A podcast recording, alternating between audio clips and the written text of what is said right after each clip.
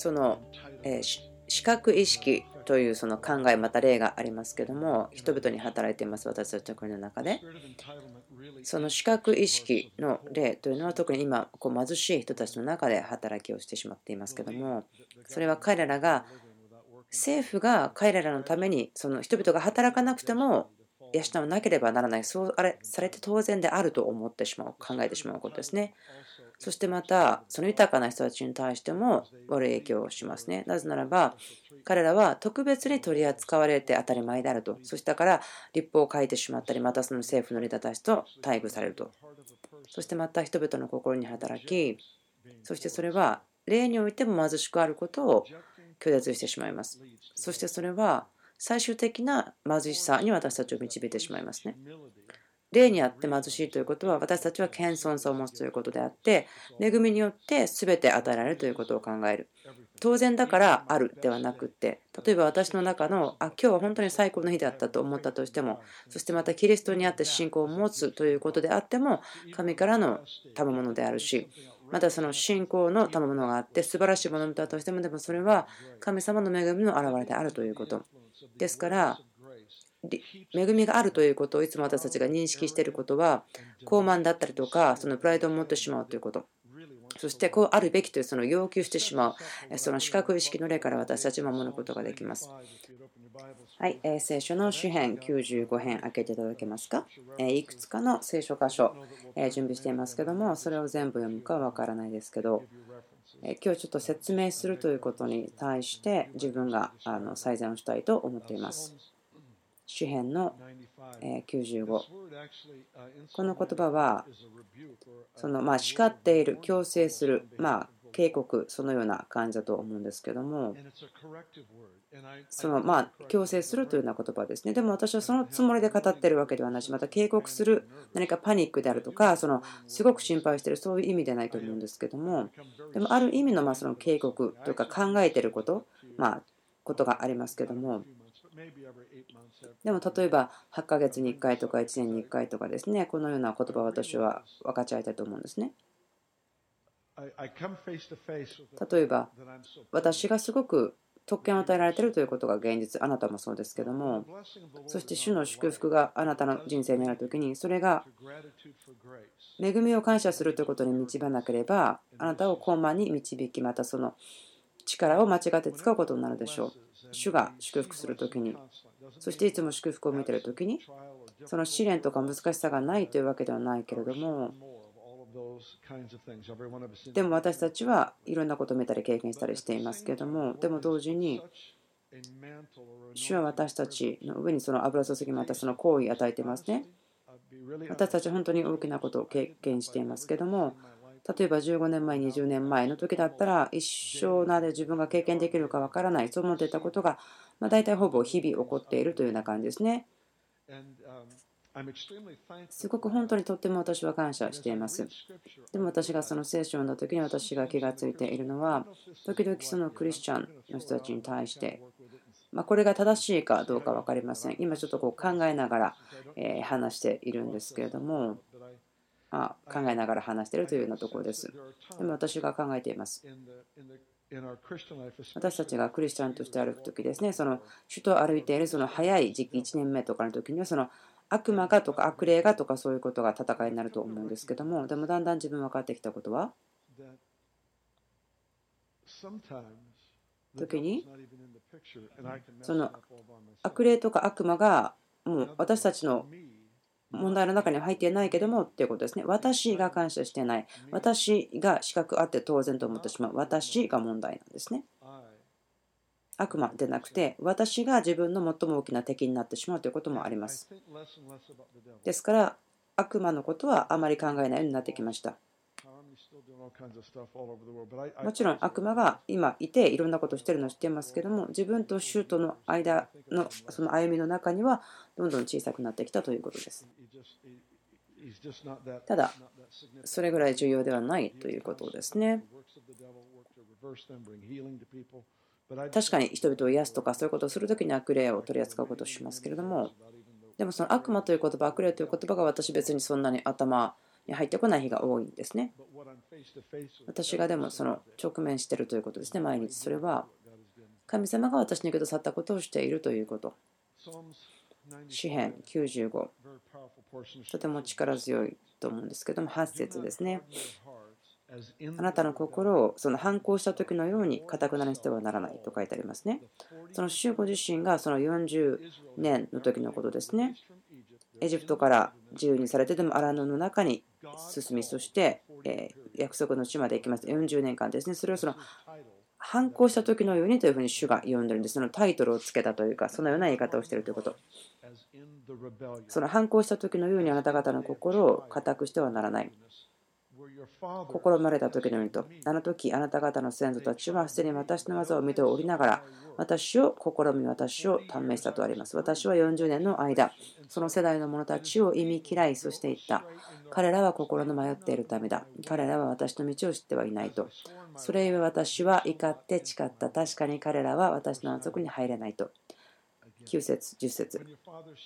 あの時あなた方の先祖たちはすでに私の技を見ておりながら私を試み私を試した。私は40年の間その世代の者たちを意味嫌いとしていった。彼らは心の迷っているためだ。彼らは私の道を知ってはいない。わかりますか？私を試み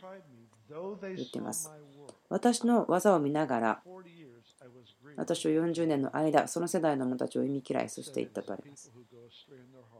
彼らは心で迷っているためだ。彼らは私の道を知ってはいない。最後に行きましょうか。皆さんが分かるかどうか本当にはっきりしたいんですね。私を試み、私を試した。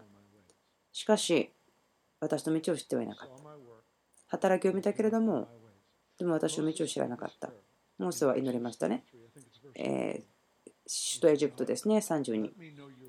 主あなたの道を教えてください。私があなたを知るように。神様の働きですね。これを行いアクションですけども、例えばマナが出てきたりとか、毎日ありましたけども、奇跡がありましたね。岩から水が出てきたりとか。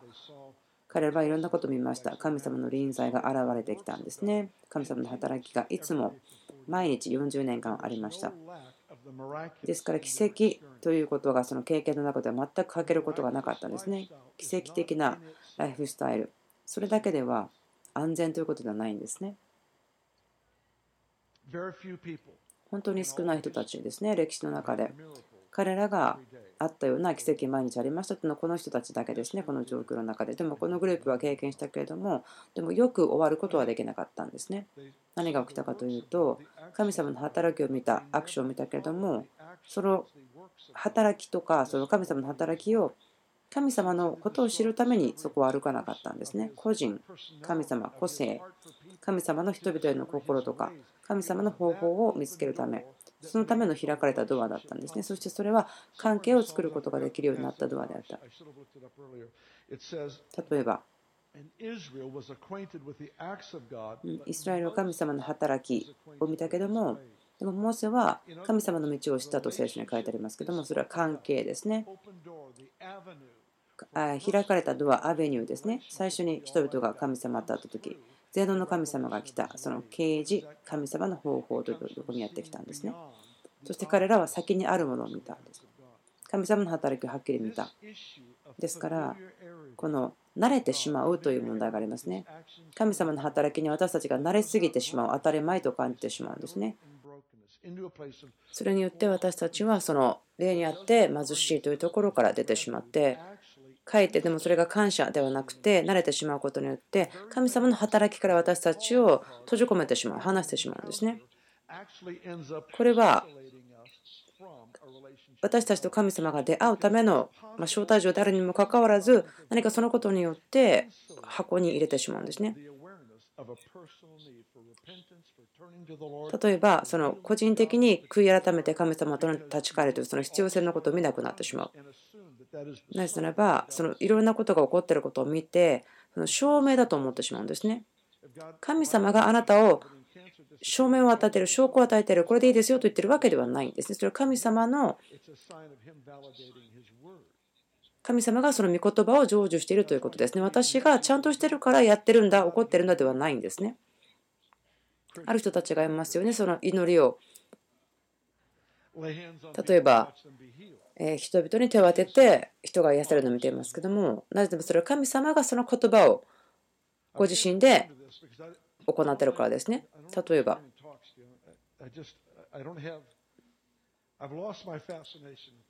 ちょっと変わったところがあると思うんですけども、まあ、人々に良いアイデアということを話すことに対してね、審査は今ないかなと思うんですね。私がしたいことというのは、人々が神を経験するということですね。何ヶ月か前ですね、もう何年もですけども、その私たちのことだと思うんですけども、ある言葉を神様くださったんですね。100年とか200年とか人々集まってきて、その説教の周りに人々が集まってきたというふうに神様が言われたんですね。でもその目的とか動機、それは良かったかもしれないんですけども、人は神様の言葉の周り。イスラエルは神様の臨在によって動きましたけども、でも今回復をしてると思うんですね。この部屋の中にいる人たちの人生を実際的に回復してると思う。私たちが罠に陥らないように。それは神様に対して何かを無理やり要求するあって当然と思う。ご自身の周りにただ単純に集まって神に仕えるのではなくてということですね。まあ愚かなことだなというのはおかしいかもしれないですけども思うんですけども全ての心というものですね例えば2週間に1回とかそれぐらいの頻度かもしれないけども例えば歌にあるワクワクではないし説教のまた癒しのとこであるまた教えることによるそのエキサイティングすることではなくて私たちがそのしっかりとチューニングをするんですね。神様の臨在を見つけるということに対して私奇跡喜んでいますよ。そして証はいっぱいありますよね。イエス様が来るまでそれ続きます。しかし私たちが集まるところは神様の臨在の周りに集まるということ。その奇跡をするにはどれぐらいそれになれなければならないですかと。例えば食べ物に受け取ることができない。だけど、そしたら毎日玄関のところに食べ物が来る。ですから、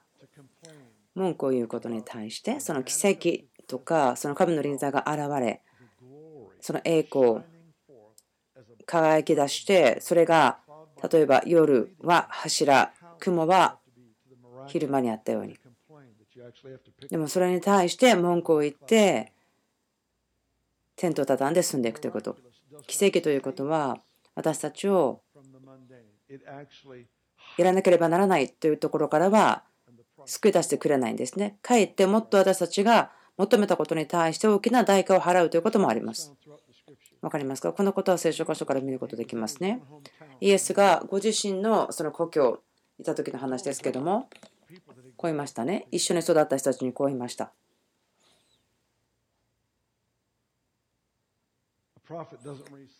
預言者は誉れを受けることがない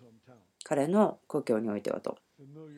その慣れすぎていることということ、慣れてしまうことというのは神様からのプレゼントを周りに最も良い大きな影響を与えるということを妨げてしまいます。またこう言いました。彼自身の歴史でこう言ってますね。エリシャですけども、彼は超自然的な満たしということ、その未亡人に対して奇跡をしましたけれども、彼女はイスラエル人ではなくて、しかし、でも神はその時にイスラエルの民を離れ、イスラエル人ではない者未亡人に対して満たしをしようと思った。なぜならば神はそのイスラエルの国の中で本当に必要な誉れを受けることがなかったんですね。そしてこれによって起こった出来事ですね。その油注ぎが一人残るということ。イエス、またその話でこう言ってますね。ある人たちがいますけれども、イエスのことを知っているけども、人として知っていました。だから神としては知ることがなかった。それは密閉してしまうということですね。その視覚意識によって。それによって彼らは人々は偉大な特権、その人が持っていた最大のものですけども、それは神の御子ご自身が彼らのうちに住んだということがありましたけども、人として知ってはいても、神としては決して知ることがなかった。そしてイエスはこう言います、後で。こう言ってますね。エリア預言者。彼はイスラエルの国の外に連れて行かれ、癒しをもたらすために、そして彼は大病人を癒した。その将軍、敵の軍隊のものでした。でも彼は癒された。なぜならば神は地において癒しを解放したかった。でも、その慣れすぎたというところからその神ご自身の民の中ではそれをすることができなかった。だから契約を結んだ人々の外に行ってナーマンそのライブリーの人を癒した。このストーリーはもう聖書の中でずっと続いていきます。マタイの11章でイエスはこう言ってますね。その3つの話をしていますけれども。3つの町の名前を呼びましたね。そしてこう言いました。聖書はこう言っています。これらの奇跡、イエスがしたことはこの3つの町で行われましたと。多くの奇跡ですか？分かりません。どれだけだか分からないけども、ヨハネで言ってるのは、もうこの地上であっても全てのイエスがした大きな奇跡を書き記すことができないだろうと。もう私たちが想像することもできないぐらいの、もう考えられないぐらいのものだと思います。3年半です。でもそれだけ3年半であっても、この世はその本を書き留めることができないとあります。でも、この3つの町の働きがあり、他のことを言いますね。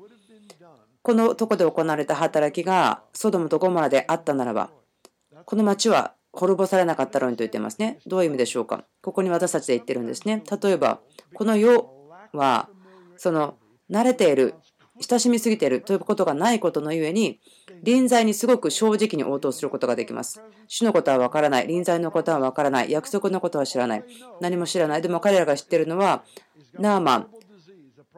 嫌な病気、絶対なることがない。でも預言者に会って、その汚い香り7回行ったら癒された。要はそれをするんです。なぜならば、もう何もわからないからですね。わからないということで、預言者が言ったことに素直に従うということができるんです。そしてイエスはそのことを知っています。素晴らしい、普通ではないような奇跡をたくさんしました。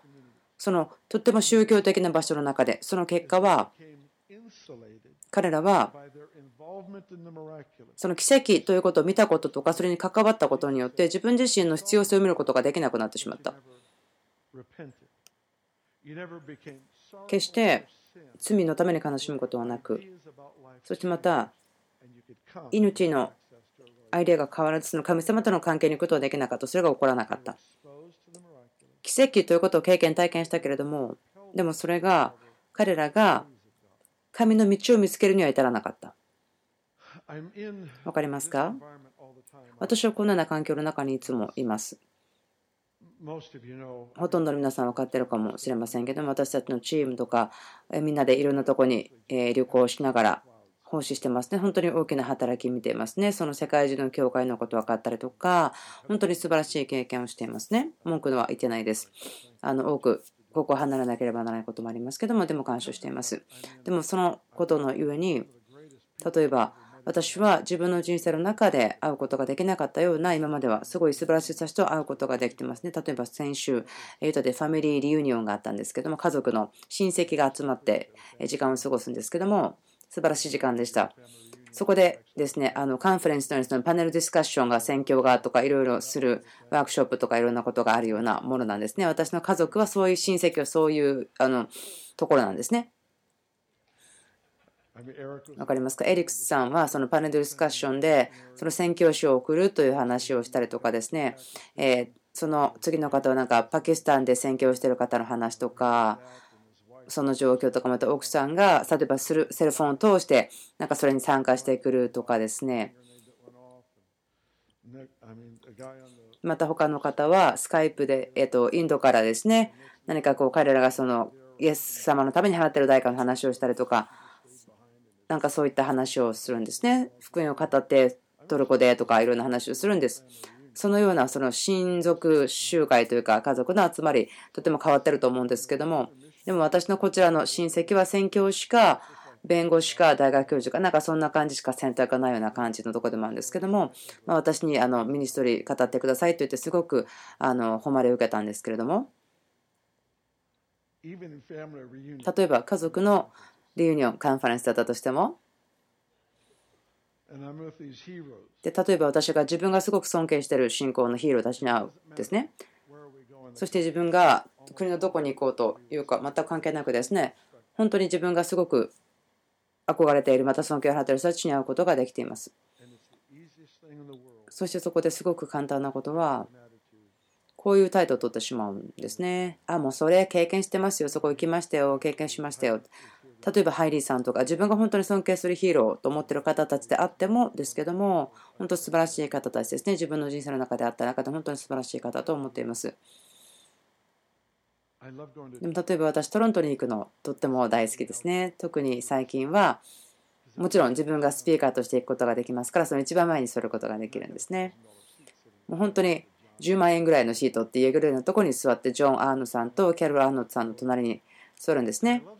本当にそこ座るの楽しいんですでもそこに行ってですねそして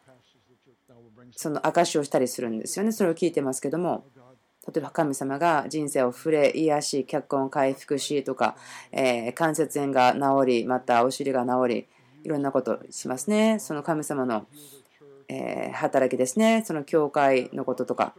そのようなストーリーですね。私、ジョンさんの隣に座って、あ私はきっとこの話を多分もう何百回も聞いてるでしょうと。多分ジョンさんは何千回も聞いてるでしょう。本当だと思います。で私、ジョンさんの隣に座ってこんなこと言ってるの聞いてるんですね。ジョンさんはキャロルさんの方を向いて、ああ、キャロル、これは本当に素晴らしいよね。ジョンはこの種類のこのような奇跡が見たことがないようなその子供のような子供らしいああこんなこと素晴らしいと思って見てるんですねで自分の隣に座ってああイエス様すいません私をこのような状況から助け出してくださいと思ってるんですねわかりますか？もう自分の頭の中で、ああ、もう私も、もう45回以上聞いても素晴らしいですね。ああ、神様があなたがしてくれたこと感謝してますよと。そしてジョンさんとキャロルさんは、ああ、こんなに素晴らしいこと今まで聞いたことなかったよね。イエス様できるよね。ああ、本当に素晴らしいですね。と言ってお二人で話をしてるんですね。そして私そこにですね一緒に座っていて一番前の席で本当にお隣の2人がすごく喜んでるんですねもう以前に聞いたことがないように聞きながら喜んでるんですけど私そこで「ああイエス様もう私本当にあなたの助け必要ですよ」と本当にお願いしますと。まあ、皆さんこれ分かるかどうか分からないんですけどもその子供らしい子供のようなその素直な心のことを持つということすごく大事なんですね。その慣れすぎてしまうということそしてまた資格がある。これで当然と思ってしまうような例から私たちをすごく守ることができます。私の友達のこと本当にこのを見ていて思うんですけども、まあ、自分がすごくいいなと思うんですね。自分なんかジョンさんとかキャロルさんに会うまでああすごい自分あ調子いいぞと思ってもこの2人を見るとあ本当に神様私助け必要ですと思うんですね。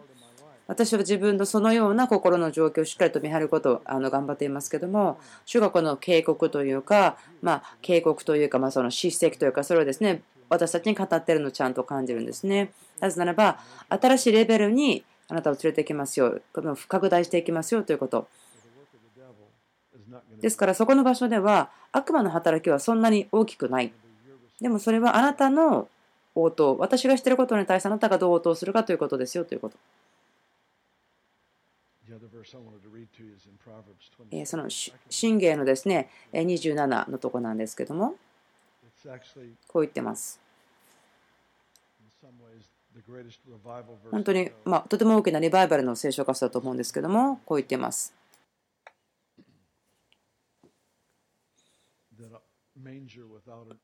その牛がいない解剖鏡はきれいだけれどもでも、欧州を持つことによって多くの収穫が来るというところがありますね。本当にリバイバルのための御言葉だと思うんですけども、キシキシウリバイバルっていうんですか？キシキシウリバイバル。大丈夫です。ちょっと言葉間違えてしまいましたけども。はい。これを聞いてください。飽き足れているものは7節ですね。飽き足りているものは蜂蜜も踏みつける。しかし飢えているものには苦いものも皆甘い。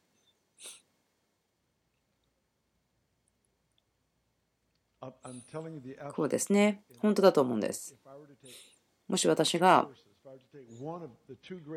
その1節か2節ですね、聖書の中からリバイバルに対して、またはそのリバイバルの原則とか、なぜがリバイバルが起き、なぜそうならないのかと思うならば、ここにその啓示があると思うんですね。神様の動きのための。飽きたれているものは蜂の巣の蜜も踏みつける。しかし植えているものには苦いものも皆甘い。本当に少しの乾いたパンであっても大きな喜びもたらすことができる。よくわからないですけれども、これをどのようにまあ言ったらいいかわからないんですけども、ちょっとですね、今考えたいことがあるんですね。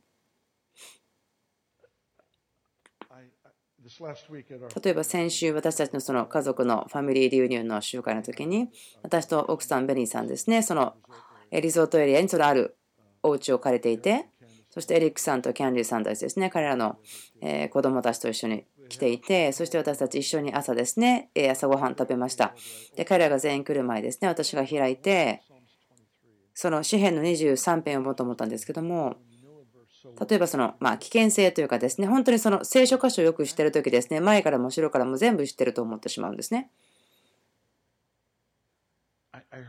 わかりますか？あるある方、まあ、名前はちょっと覚えてないんですけども、ある方がいて、その91編ですね、その詩篇。もう他の聖書のところからは決して語ることなく、そこからだけ語っていたという方の話を聞きました。ということは、語ることを十分に与えられることができるぐらい満たされることができる、その聖書箇所は十分に内容があるということですね。彼が例えば問題がありました。空港にいて、その飛行機に自分があるはずの席がなかった。もう移動するべきだったけど、神様私が必要な約束は何ですかと。で、神様が紙幣の91編ですと思い出させて、そしてそれを握って、そしてまたカウンターに戻ると、また、あ、今度は席がありますよということになる。ただ私がここで言おうとしているのは、まあ、その聖書の箇所、どこをとってもなんですけど、まあ、それをしてくださいというわけではないですけれども、でもそれは本当に十分深いんですね。何層も何層も何層もこの層がありますから、そのとても大きな、一番大きな打ち破りというのは、あなたがその聖書活動に対して、その慣れているというところがなくなるというところですね。そこから始まります。例えば、祈りのミーティングですね、7人、8人ぐらいあった時ですね、こういうんですね。その神様の性質の中から1つか2つ取りましょう。神様の力、恵み、愛とか、そういうものかもしれませんけれども、そしてまた神様を賛美します。で、その今言った1つのことだけから神様を賛美してくださいと。多分私ですね、その時ちょっとピアノを弾いたりしたと思うんですけども、そこに立っていて宣言をしましたけども、私それをした後ですね人々に聞いたんですけどももうある何分かしたらですねその神様の愛というところにとどまることですねあのもうあこれでもあと自分が知ってること全部私しまったと思ったでも自分が知ってること過去に知ってること神様の愛について全てを語ってること賛美し終わった後にですね神様が本当に新鮮な油注ぎをそこで啓示を与えることができたあなたが持っているものをよく管理した後にまた次のものが来るということです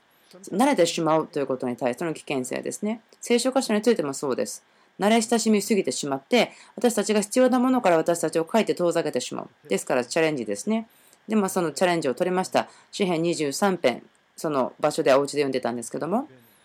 ベニーさんと一緒に読んでたんですね。またその孫たちと、家族と一緒に23編読んでましたけども。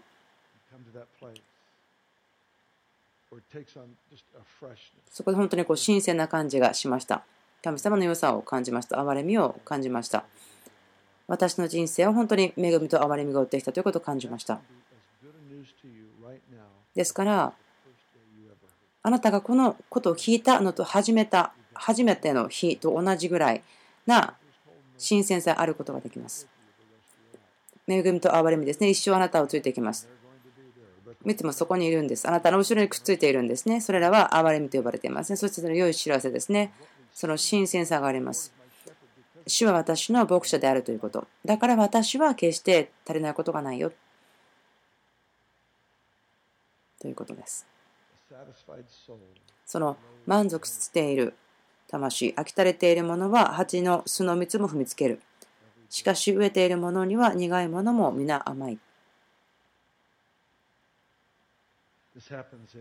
こんなことはありますね。私がその旅行しながら ministry をしているとそうなんですけども、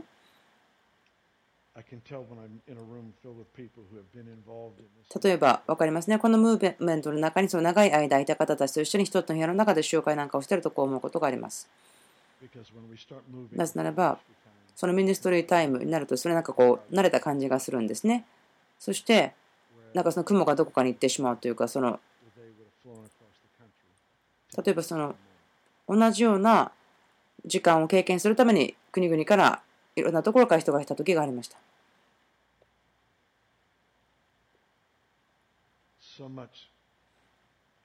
ですから本当に多くのこと分かりますか？その福音の行いの成功というのがクリスチャンの働きを作りそのクリスチャンの働きというアクティビティというのが神様の働きの妨げをしてしまう。そうなんですね。分かりますか？本当のことですよ。嘘つかないです福音の成功ということがまたその打ち破りとか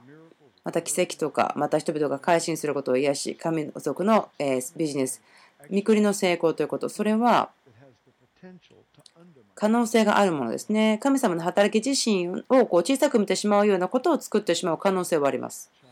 わかりますか？でもその子供の心を持つということ。もう一度新しく子供として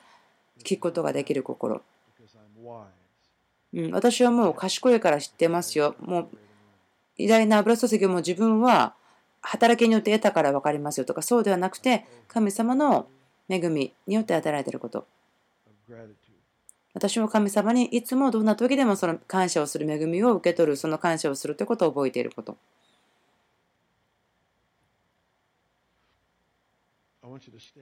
ですか？らどうぞ一緒に立ってください。いくつかのことを一緒に祈りたいです。私はすでに先ほど、えイエスが話した話だと言って話しましたけどもそのナザレの町です。それはその父なる神が癒しをしたかったしまた超自然的に満たしをしたかったけれどもでもその契約の外契約の民の外イスラエルではない人たちのところに行ってナーマンというその雷病だった人を癒しましたそしてイエスの説教の中でもこう言ってますね。それは神様はその親しみすぎた普通に見える当たり前だと思うところがあるからそのことをしたということですね。まあ、少しでも自分はちょっと理解できてないんじゃないかなと思うんですけども「世」というのはすごく応答することができます。うん、その油注ぎを経験したことがある人よりも「世」というところは素早く応答することができるんです。ちょっとバカバカしいというか不思議なことなんですけども。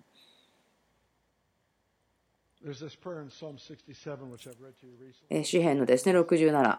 編ですけども、主はあなたが私を祝福し、あなたの御顔を私の手に書かせてください。そしてあなたの道が分かられ、そして救いが国々に知られるためですとあります。分かりますか？私たちが読んだ最初のところですね。あなたの道というところ、あなたの道が地で知られるようにと。世というのは、まあ、あなたのようなんです。あなたのことを私にしてください。そしたら彼らはその本質を見るでしょう。なぜならばそのことによって救いをもたらすからです。ちょっと変わっているんですね。クリスチャンというのが密閉されてしまうんですね。神の本質の啓示から引き離されて完全に離れてしまうこと、クリスチャンの働き、アクティビティによって。でも、この世というのはそれを見ることはできるんですね。わかりますか？そのナーマンや未亡人のとこに行った。その詩篇のところ67ですね。あなたと私が神様の臨在を運ぶことによって救いが運ばれるんですね。驚きです。そしてまた救いが国々に触れる。本当に驚くことですね。ですから、この世の能力ということ、そのクリスさんが今朝話しましたね。この、ま買収をしている方たちがミニストリーを受けたっていう話をしていますけども、主を知らない人というのは、例えば私とあなたが彼らの人生の中でこれが悪いよ、おかしいよと言っても助けにならないんですね。ですから私たちが一生懸命にしているのは、この予言的という文化を立て上げるとき、それは人々の人生の中に金を見つけるということ。何が悪いということを思い出させる必要はないんですね。ということは、世というのは彼らの問題を常にこう意識してるんですね覚醒していますそしておかしいというか変わってるのはそれが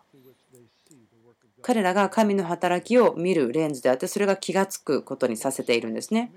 でも私それを聞いて分かることがあります。その売春婦の人たちがイエスを見ることができてそして彼が誰かを知ったように。でも宗教的なリーダーたちはイエスを見ていたけれどもでも彼を拒絶したということ。修正人ですね。人々から盗んでいたものがザカリアですね。イエスに会った時に全て盗んだものを返しますと言ったけれどもその宗教のリーダーたちはそのメシアについての聖書活動をしてたけども全然気がつかなかったということはその貧しい霊を持つ霊によって貧しいものというのは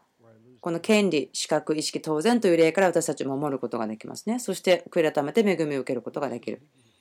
ですから今年ですけども、本当に恵みということを新鮮に発見する年になると思います。恵みは砕かれたもの、救われてない人たちのためでも私のためでもあります。私がここにいるのは恵みによることです。私ここにいます。その恵みのゆえですね。完全です。全く100%そのゆえです。恵みのゆえです。自分のことではないです。人々は言いますね。あなた本当によく頑張ってますよと言います。本当にその励ましを受けますけども、でも私の心の中では、まあ、皆さんが私を励まそうと思っていてくださるのを知ってますからね。で、私、主にこう言うんですね。あ、でも分かりますよ。違い分かってますよって。でも私が受け取ってあ神様このことを受け入れました感謝しますと言って神様に任すんですねどうぞこのことを一緒に言ってください私は権利意識の例からえ解放します自分のことをそしてまた感謝できない心また自分に許頼む心え打ち砕きますそして例において貧しくなるそのことを受け入れます私は受け入れますそのチャレンジについても、またその正体に対しても、またそのライフスタイル、例によって貧しくあるということのライフスタイルをあなたがしてくださいということを受け取ります。あなたを、あなたに誉れを与えます。私が取るすべてのステップに対して、あなたの恵みのゆえですから。えどうぞその近くにいる方に手を置いて祈ってください。このことになってほしいんですね。12ヶ月ぐらいなんですけども、このことのために12ヶ月ですね、祈ってほしいんですね。個人的に学ぶことができるように、臨在の周りに泊まることができるように、キャンプすることができることを分かることができるように、私たちは集まります。それは神がここにいるからだよということ。神様が彼らが今まで見たことがなかった、また以前経験したことがなかったことを表されるように祈りましょう。主を感謝します。主を感謝します。もう一つのことを祈りたいんですけれども、ダビデはその大きな罪を犯しました。彼は、えー、会の罪をバデシバと犯しましたけれども、その悔い改めの祈りとこう祈ります。で、また賛美します。詩篇の51ですけども、そのことが今朝私の心を打ったところがあります。私の救いの喜びを回復してください。とこう思いますけれども、ダビデが慣れすぎてしまったと思うんです。神の素晴らしい祝福に対して。そしてそれが当たり前と思ってしまった。そして彼はそこで自分をへりくだらせて、そして私の喜びを、その私の初めの頃に持っていた喜びを回復してください。神様と初めて会った頃の喜びを教えて、また回復してくださいと言っています。その初めの頃、出会った頃。私の救いの喜びを回復してください。どうぞあなたの心に手を当ててください。そして祈りましょう。私の救いの喜びを回復してください。私の救いの喜びを全てできる場所において、方法において回復してください。私の救いの喜びを回復してください。神様感謝します。感情的に、精神的に、また肉体的、霊的に、関係的に、すべての場所において、すべての方法において、私の救いの喜びを回復してください。えー、使徒パウルはこう言ってますね。コリント書のとこですけども、キリストに自分を捧げるということのそのシンプルさの話をしています。ですから私のキリストへ自分を捧げるということを複雑ではなくてそのシンプルに保つことを助けてください。ある方たちはこれは必要ないかもしれないけども、ある方たちは必要だと思うんですね。多分主がそのことを私たちにもう一度励ましてると思うんですけども、まあ、これから来る時間のために、月々のために必要だと思うんですね。その単純さ、キリストに自分を捧げるということの単純さを回復してほしい。回復してください。エペソの教会は、私の個人的な見解ですけれども、新約聖書の教会の中で最も素晴らしい教会だったと思うんです。その大きなリバイバルがあり、巨大なリバイバルがあり、町のその変革に本当にインパクトを与えた。でその町の中で起こったこと、本当に驚くべき、驚愕することで、リーダーシップにも大きな影響を与え、だからその主が誉れを与えたかった、そのエペソに誉れを与えた。でもこう言いましたね。あなたはよくできましたけども、でもあなたはよくやりましたと。でも、このようになりましたねというふうにですね、頑張ったけれども、でも初めの愛から離れてしまったと。それは、打ち破りがあったりとか、そういったことがあったところで、打ち破りを与えたもの、直接とのつながりが切れてしまう。個人的な関係とか、そのつながりを求めることをしなくなってしまった。そのようだと思うんですね。もうあと20回くらいその通りだよというかもしれないですけども主が私たちの覚醒していること認識していることをもっとこう引き上げていきたいと思うそれは神様の働きに従っていくついていくということクリスさんが言いましたねその若い女性にミニストリーをしてた時にイエス様を見たとその売春婦の人の目の中にイエス様を見たんですか？とてもイエス様はそう言ってますねそして人は見ることができます。イエス様はこう言っていますね。あなたがそれを最も小さいものにしたならば、それは私にしたんですよと言ってます。2つのことが私たちを助けると思うんですね。神がしていることを私たちはついていくことができます。そしてそれは大きくなって成長すると思うんですね。その臨在と力だと思うんですけども、これらのことは続ける、接続し続けることができると思います。それは一つは貧しい人たち、必要がある人たちから目を離してはならないということだと思います。決してその必要がある人たち、助けること、その壊れている方たち、痛みがある方たち、助けることを忘れてはならないと思います。大きなことです。もう一つは、例えば、聖書の中では栄光ということに対して親しくなりすぎた人というのを見たことはないと思うんですね。神様の臨在の現れ、栄光の中にあります。それらの2つのこと。私たちを保つことができます。そして安全与えてくれます。神様がすることを増やしてくれると思います。ですからこのことを祈りましょう。祈ります。天のお父さん、どうぞ祈ります。この新年において、あなたがそのリソースを増やすだけではなくて、その機会を増やしてください。可能性を増やしてください。その長期的な変化に対して、その貧しい人たち、その必要がある人たちに対して働きをすることができますように、物事が変わります。これからの時間のために将来のために変わっていきます。私たちが集まった時にダビデのようになることができますように。私たちの心をあなたの力と栄光を見ることができますように。私たちが一緒に毎回集まるときにあなたの力と栄光。私たちの心を目的を持ちます。あなたの臨在の周りに集まるということを